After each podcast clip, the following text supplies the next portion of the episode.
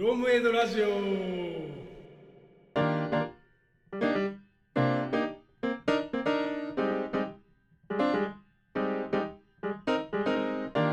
っと一回こう教育面でいっぱい喋っちゃったけどえーっとねじゃあその社会出てからちょっとどんなもんかっていうところなんだけど費用面で。えーっとこれですね。えーっと例えばですけど社会出てから、えーこれ分かりやすく22歳から就労して、えーっと結婚をする前提で考えてますと。で結婚ってね今初婚って平均何歳か知ってる？初婚？初婚。えー、25とか言ってんじゃない20 25 5とか。6とか、もっと上じゃない？吉崎は吉崎はどうですか？初婚でしょ？はい。ああまあどうどうだろうな28衝撃ですよこれ。30なんですよ今。初婚30なんですよ今。仕上がりましたね。でねなので前提は要は22歳から30歳の8年間はい。えっ、と普通、まあ、賃貸暮らしか、えー、と実家暮らしかをした場合の費用っていうのを一応出してるんですよ。うんうん初婚30歳なんだ。そう。ここがまず衝撃だよね。ちょっとお金の話とまたちょっとそれるけど。そんな遅いの？と思って、ん。で正確には確かに男が30女29とかなんかそんな感じだったんですよ、うん。うん。ううん、そう。ここも？自分そうだわと違う違うお俺もそうなんだよね。だから32とかで結婚してるから。でもそそりゃそうじゃんみたいな。だからさそうだよ平均値なんですよ僕らそれなりに、うん。うん。っていうのが結構衝撃衝撃っていうかそうやっぱそうなんだみたいになって、うんで8年間で、えーとね、ここで聞聞いてみたいと思うことはあの賃貸で8年間暮らした場合と,、えー、と実家暮らしで8年間暮らした場合で、えー、とどれぐらい費用が違ってくると思いますっていう。でこれ前提は実家暮らしの場合は、えーとうんとね、食料と住居と水道光熱費を入れずうん。一応実家にはこれ平均的になんか3.7万円ぐらい入れてるらしいんですけどあうん。あの月当たり普通の人って。って考えた場合に、うん。えー、とその今言った実家暮らしの人と,、えー、と普通に賃貸で暮らす人ってどれぐらい差が出ると思います？8年間で。1年間。まあ、1年間あたりがまずいくらぐらいかだよね。そうそうそうそう。こここここ結構ねそんな違うのって俺は思ったんだけど実家暮らし強えなと思ったんだけど俺は。それで強いね。700万近く違うんじゃない？お700万違う。はいはいはい。10万それちなみにどうして700万？なんか根拠。いや一人暮らし単純にうん。月まあいろいろ込めてうん。10万ぐらい必要だとして一人暮らしで？一人暮らしうんまあ光熱費やら ネット代やらなんか。うん10万でいける？一人暮らし。家賃だって家賃はい5万ぐらい。え5万円で生活するってイメージ？それ。そうそうそう。え多分それはきついと思う。じゃあそれきついと思う。まあ切り詰めたとしして。おまあまあいいや。10万で、うん、で実家は3万円でしょ？あ実家に入れてるお金が？3万円？としたら、うまあ、だから10万円としたらうん。年間120万でしょん。かける8でうん。960万、うんで3万円だったら、まうん。あ、単純に36万の8だから120万ちょっと。で800万。はい。吉崎さんはどうですか？それあれだよね。多分光熱費とかも入れるんだよね。一人暮らしの場合って。もちろん。そうだよね。一人で完結。あの仕送りとかは考えないでください、うんはい。ミラの計算家賃ぐらいかなと思っててプラスそのなんか生活費とか光熱費とか入れると、ん。もうちょっと高いんじゃないかなって気はするんだよ。うん。そうするとまあ着地としてはなんか1000万弱ぐらいになるんじゃないかなっていう。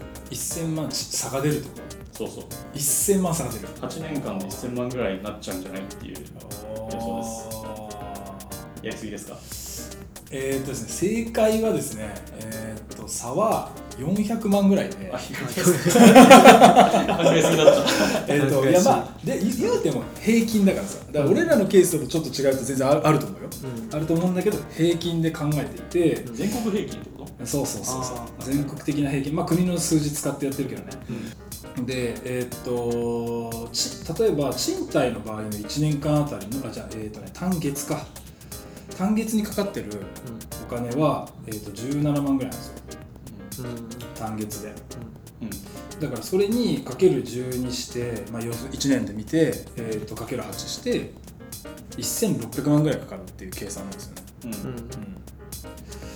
で実家暮らしの場合ってうんと食料さっき言ったその食料とか住居とか水道光熱費とかが入らないんで、はいえー、と8万円ぐらい減なんですよね。うん。まず。うん。でただそれ以外の、えー、とさっきちょっと言ったと思うけど3.7万円入れますよみたいなはい。話があるじゃんだから、まあ、おおよそ13万ぐらいかうん。なんですよ。うん。だから4万ぐらい違ってくる。そんなに違わないんだね。そう。うん。で400万ぐらい違うみたいな。うん。まあそんなにつってもまあ4万とか違うか。っていうねで結構違うよなみたいな。だそのお金で留学行けるよみたいなさ。確かに。そんなそんな感じに思ったんだよね。うん。結構違うなっていう。実家暮らし強いなと思ったんですよだから。うん。うん。でもまああのまあね相手がこれ相手がいない前提で考えてるけど相手がいないならもう実家暮らしもまあゼロではないのかなみたいな気してこない。こんなにお金違うなら。よ400万ってだってさ自分が実家に暮らまあまあいいか自分が実家暮らししてるのととでなんか一人で一応自分の部屋があるとして自分の部屋があって、えーと実家にいると400万入ってくるんですよ。結婚するまでに。って考えると結構でかくない、うん。あでかいね。そうだね。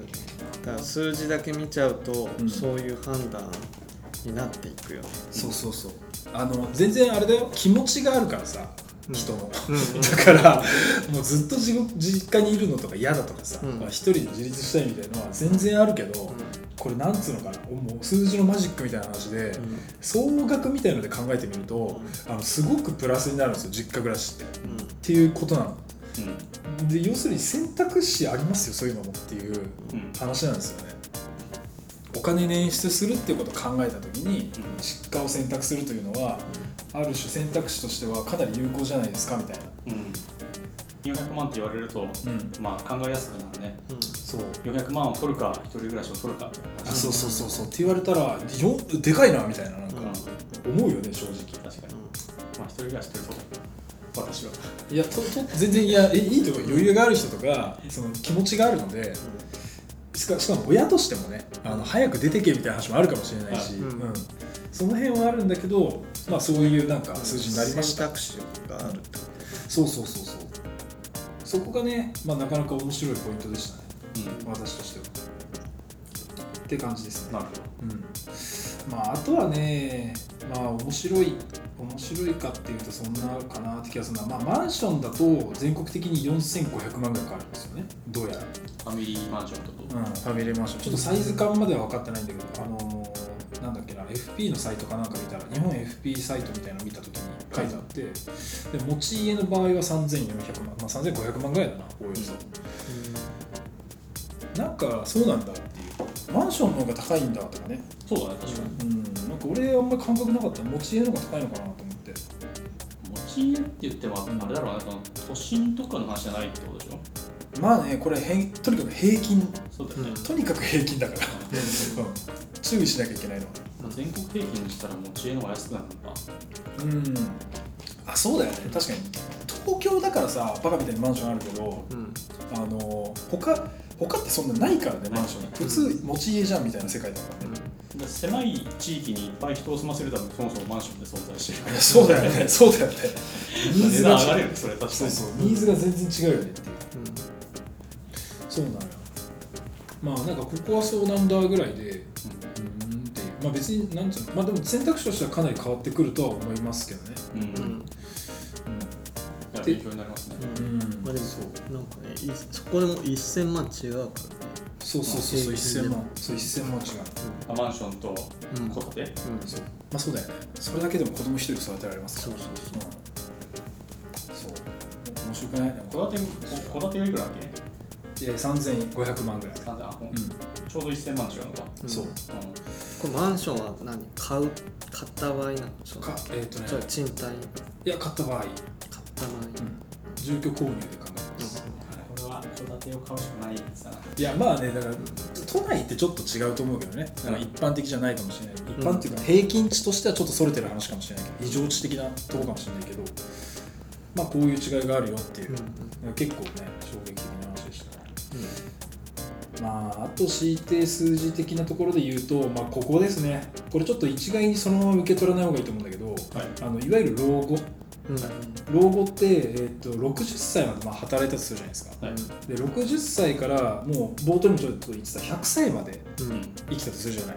で要するに40年間あるとうん。単純に考えて分かりやすく言うと、うん。って考えるとねここがここが実は一番ボリュームゾーンなんですよ、うん。人生における。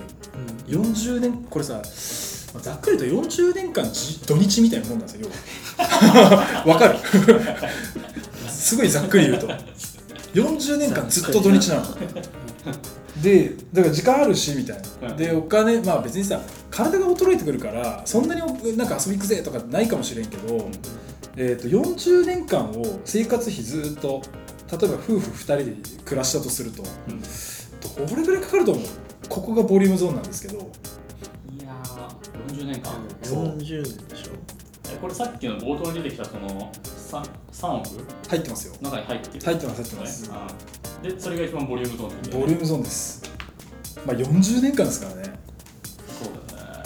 小学校とか言うてもねだって何？6歳から何歳とかさ22歳とかさ16年間とかじゃん40年ですからねこの老後って。家は賃貸を前提してんだっけい。やいや買ってる買ってるいや買ってるだから 買ってるって言いそう マンション購入してみたいな。買ってて、うん。まあ、人生の後半。うん。えわからんちょっと感覚的にはわかんないけどざっくり1億とか？うん。はい。自分が1億。3分の2000 1ぐらい。万いやいいっすね。宮田さんいいっすね。数時間持ってるな。1億2000万ぐらいなんですよ。うん数時間持ってるすごいないやあったあってでびっもさくりした。そうこれがね要は、えっと、国の数字で60代にかかる月当たりの費用っていうのとあと70歳以上でかかる費用っていうのがあってそれらの、まあ、足して2で割った単月の金額がね大体25万ぐらい。うん。うんうんでそれをまあ言ったら1年換算して40かけた時にうん。1億2000万ぐらいうん。でこれだけ聞くととんでもねえなと思うじゃん。うん1億2000万貯めなきゃいけないのみたいになるでしょ。うん。でそう捉えないでほしいって思ってるのは、うん。一応年金があるはずなんだよ。あうん。ここで。一応。皆さんの味方。え？そうそう皆さんの味方。国民の味方年金が登場するわけですそうねそう。一応年金がある。でわかん正直読めないし俺調べてこなかったけど、年金があるので自己負担が1億2000万っていうわけではないのでうん。ここは注意しなきゃいけない、まあ年金は人によって結構金額変わるからね。そうそうそうそう。そうなの。うんここがねでもすごくかかるなって俺衝撃だったんだよね。うん。でちなみに、えっと、生活費という意味だと結婚30で結婚してって考えてるじゃん今。で59歳までを、まあ、29年間うんの生活費って考えた時には、えっとね、ここ1億ぐらいなんですよ。うん。ううんんでやっぱり老後の方が年が高いし、うん。使う費用が大きい。あじゃあ使う費用はそんなにないかもしれんけど年が長いから、あのすごくお金がかか30から50 60まで？る59までね。59まで。29年間で考えた時に1億ぐらい、1億か。うん、そう。そうなの。よまあ長生きするとやっぱ金かかるもんね、すげえ金かかんのよ。100歳まで生きるってすげえ金かかんのよ。まあ、それに多分だから医療費とかも関わってくるでしょ？ああそう。ちょっとあんまり細かいこと調べてないけどね、うん。あのた国の、えーとね支出単月の支出っていうので、うん。えーと年齢平均で出してるだけなので、うん。ちょっとどこまでそこが加味されてるかって言えないんだけど、うん。少なくともそんなもん。うんでただこれは本当に健康的に100歳までなんか普通に会話ができてみたいなケースだと思うよ、だからな670ぐらいとかになってなんかその介護施設みたいなの入ったりすると全然また変わってくると思うけどね、考え方は。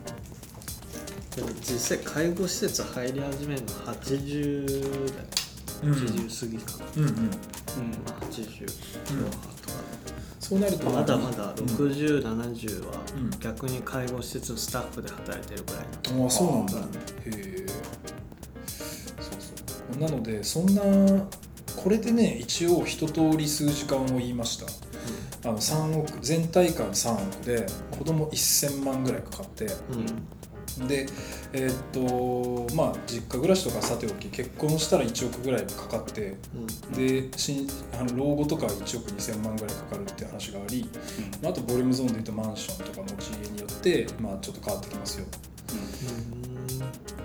で、まあ、当然子どもの私立公立も結構違いますよねみたいな。こういう私の調査結果が出ました。長谷見調べ。どうでしょう？これ最初に言ってたその障害年収2億だともう死んじゃうってことだよね。はい。破産です。あちなみにちなみに障害年収は、はい。えっと1.6億ぐらいです。だから平均で考えると。少ないんだ。そう。だからもう共働き必須なんですよ結論、ああそういうことね。うん、だからそうだよね。でたただねこれ気をつけなきゃいけないのが、うん。えっとこれって別に子供を産む,、ね、産む人数が、えー多いからとか少ないからで、えっとお金が上下してるわけじゃないんですよ。あくまでスタンダードにマンション買うとか、えっとなんかそのボリュームゾーン的な結婚当然結婚式挙げるとかもあるけどこれ言ってないけどこれも400万ぐらいかかったりするらしいんだけどあのけ指輪とか含めてね。うん。うんとか、えー、とスタンダードな暮らしをしようと思った場合なのであの下げようと思ったら下げられることはあると思いますよという話は前提、うん。あと、まあ、言うて言うたら要素で言うとそそれこそさ奨学金を取ってもらって子供に子供が払ってくれるとかになってさ親の負担減るとかさ、はい。あの要素はいくらかあると思う、うん、そう。ただし、えー、と本当に平均値で考えるととにかく3億ぐらいかかりますと。で平均年収からすると1.6億ぐらいなので、えー、と共働き必須ですよねみたいな。うん。なんかそういう話ではある、どうですか？これ夢のない話だったね。いやだでねこれはこれさだから言ったけどさあのこのテーマを話す時に あの枠がさすごい見えるんですよ人生の。はい。で人生の枠が見えた瞬間にどうしようみたいななんか焦りが出るよねみたいな。お金むっちゃ使い道考えなきゃみたいなだからさこれちその平均値で考えるととにかく3.1億に対して1.61.6で足して3.2億だとするじゃない、そうすると自由に使えるお金って1000万ぐらいしかないんですよっていうことに気づかなきゃいけないんだよね。まあそうですねそう。1000万しかないわけだそう。僕ら自由な趣味とかでなんか買っていいものっていうのはあの1000万ぐらいに抑えなきゃいけないんですよ。っていう計算なのこれ敵から逃げ続けるゲーム買ってる場合じゃないんですえ大丈夫？100円でしょ？いやチリもチリも積も。チリを積もればだよね。いやそう。に関しては。そうそうそう。だからさ注意しなきゃいけないんだよね、うん。お金の使い道って。ここそこがポイントかなと思って、うん。いや面白い。まあ、でこれささっきあれ別の時に話したけど、うん。その子供を育てるのに必要な費用はそんなにボリュームが大きいわけじゃないみたいな全体から見る話で言うと、うん。そうあの杖デンマークのそう杖の職人が言ってたのがもう子供はどあの何人いようが自分の費用プラス10%だって言ってうんうん言ってたから、あその感覚自体は日本でもデンマークでもなんかそんなもんなのかなっていううん。うんのは思ったそうねまあこの後話してくれてもいいけどねそので 海外系のな。話が。後から来るから。そうそう。そうだよね。だからそその大きい影響じゃないんですよ要するに子供って。うん。他でかかってるんですよっていううん。ことを気づいた方がいいと思うっていう感じだった。なるうん。調べてて、うん、って感じですね。うん。いやあとはね伝えたいことで言うと習い事ですね。うんえー習い事っていうのはですね小学校の習い事という観点でちょっと考えたんですけどこれちょっとどれぐらいだ65万円ぐらいかかるらしいです。これ年間かな？うん。えっとね月当たり、えー、と高いもので5万円ぐらいするらしいんですよ。やっぱ音音楽系かな？のピアノとか。ピアノとか考えると5万ぐらいかかってでかける10にするから、まあ、60万みたいな計算にうんなってきます。習い事って。でちちなみに人気の小学生に人気の、えー習い事ベスト5みたいなのが載ってたんですけど、えーサイトから ある日っていうサイトだったかな。調べたら、うん。まあ、やっぱり1位はプールですね、あプール？はい。えー。プール。スイミングスクールってことだ。そうですね。あ。プール、えー塾に、えー3位が、えー通信教育が来るらしいですね、通信教育？うんはい。えー何系かな？ちょっとちゃんと調べてないですけど、4位がか英会話で最後え音楽教室みたいな。なんかそんな感じ。ミングとか入ってないんだね。そう。トップ5って見るとそんな感じみたいです、うん。はい。で、えー、とプールはちなみに月、えー8000円くらいとかそんなにしないですね、プール行ってたな。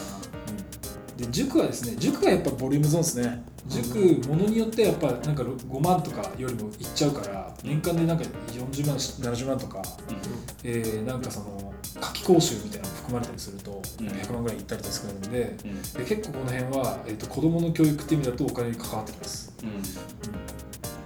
まあ、残りの、えー、と通信教育とか英会話はそんなでもないですね。あの通信教育は月5000円とか。うん。で英会話はまあ多くても2万個人レッスンでも2万みたいなとか、うん。まあ、そんなの月ねとかそういうことも、まあ、あの子どもの費用としてなんか補足として、うんまあ年間60万だもんね。あとそうだな。えっとですね正社員でさっき正あの平均ねあ正社員と非正社員、うん。まああの日雇いみたいな人とか。